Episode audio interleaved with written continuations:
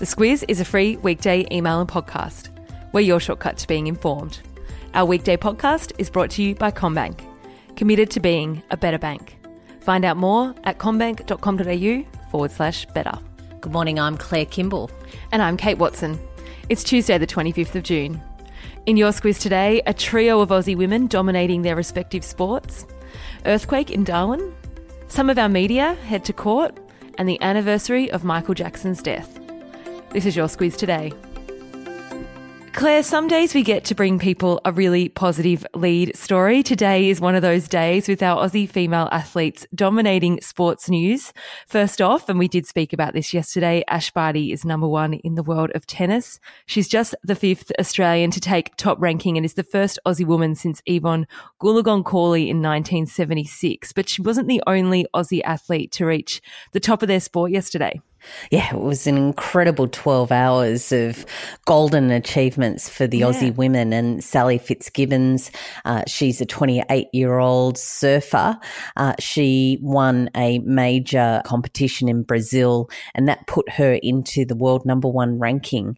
Uh, she takes that over another classic Aussie surfer, Stephanie Gilmore, who's the current reigning world champion. And it doesn't end there. Tell us about Hannah Green, a name we've probably never heard. Really enjoyed reading about Hannah Green. I hadn't heard of her either. She's a 22 year old from Perth. She's been golfing by the sounds of things her whole life. She's a uh, protege of Karrie Webb, who's again another really great uh, Aussie champion. Mm. Yeah, she won her first major uh, golf tournament, the US PGA Championship, uh, and that's really set her up. Uh, we hope, fingers crossed, for a successful future. Only 22, exactly. Yeah. Uh, if you can't get enough of our female athletes in cricket, the Women's Ashes starts next week and the Netball World Cup runs across the back end of July. Big month coming up. It is. If there's bleary eyed people, all those things are happening in the UK. So yes, lots of TV to be watched overnight. Yeah. Uh, a big day in Darwin yesterday. The CBD was evacuated due to a 7.2 magnitude earthquake.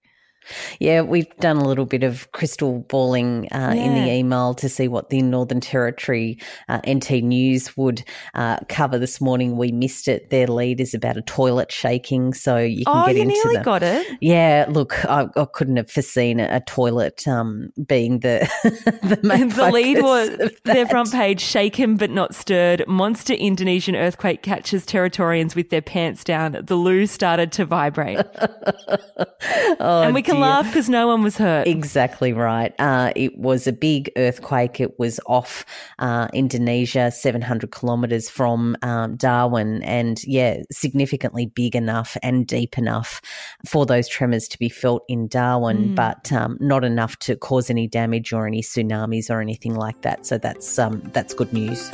A bit of Aussie media news now, and the ABC has launched legal action in the federal court over those AFP raids a few weeks ago. That's right. It's looking to have the warrant that the federal police issued uh, for those raids on the ABC headquarters in Sydney uh, invalid. Uh, it's also seeking an injunction to prevent police from accessing the files that they seized in that raid. And it was interesting to see that News Corp uh, also said that it's going to court, although directly to the High Court, to also challenge those raids. And Dylan Voller, a name we know due to his treatment during time spent in youth detention in the NT, won the first round of a defamation case against some of our major media outlets. This one's interesting because it makes media companies liable for comments on their Facebook page.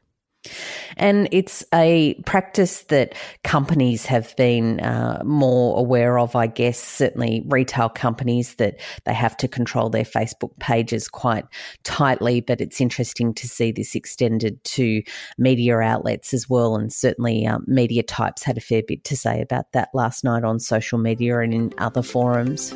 There'll be a bit more to go on that one.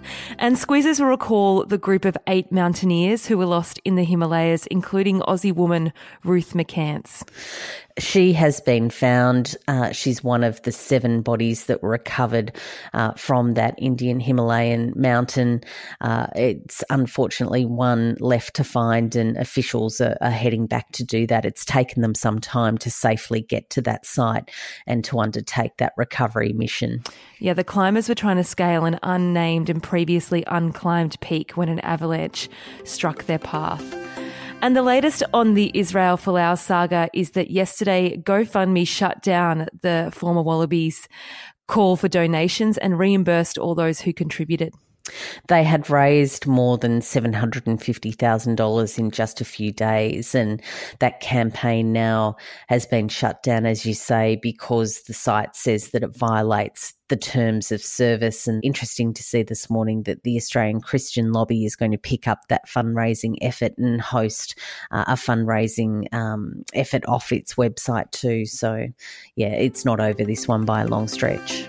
And Claire, today is the 10th anniversary of Michael Jackson's death. Lots of fans who are still very fanatical about his talent, um, and others who are quite torn about his legacy. Of course, documentaries like um, Leaving Neverland have certainly cast um, some issues there. But I've put a link to the New York Times um, Daily, which, of course, as um, long-time listeners of of Squiz Today podcast will know that that's that's certainly a favourite of ours. And uh, there was a really fascinating episode about grappling with his legacy. And it's certainly well worth a, a listen, even for non Jackson fans, because they're complicated issues.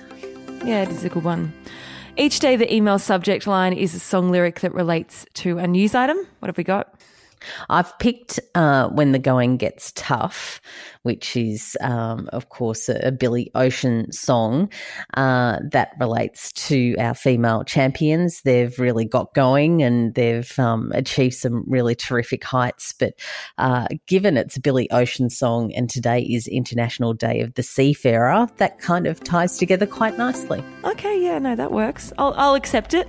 Thank you. Thank you for listening. The Squiz is available on all podcast platforms Apple, Spotify, podcast apps. If you enjoy listening each morning, please leave us a review. Enjoy your Tuesday, and we'll chat to you tomorrow.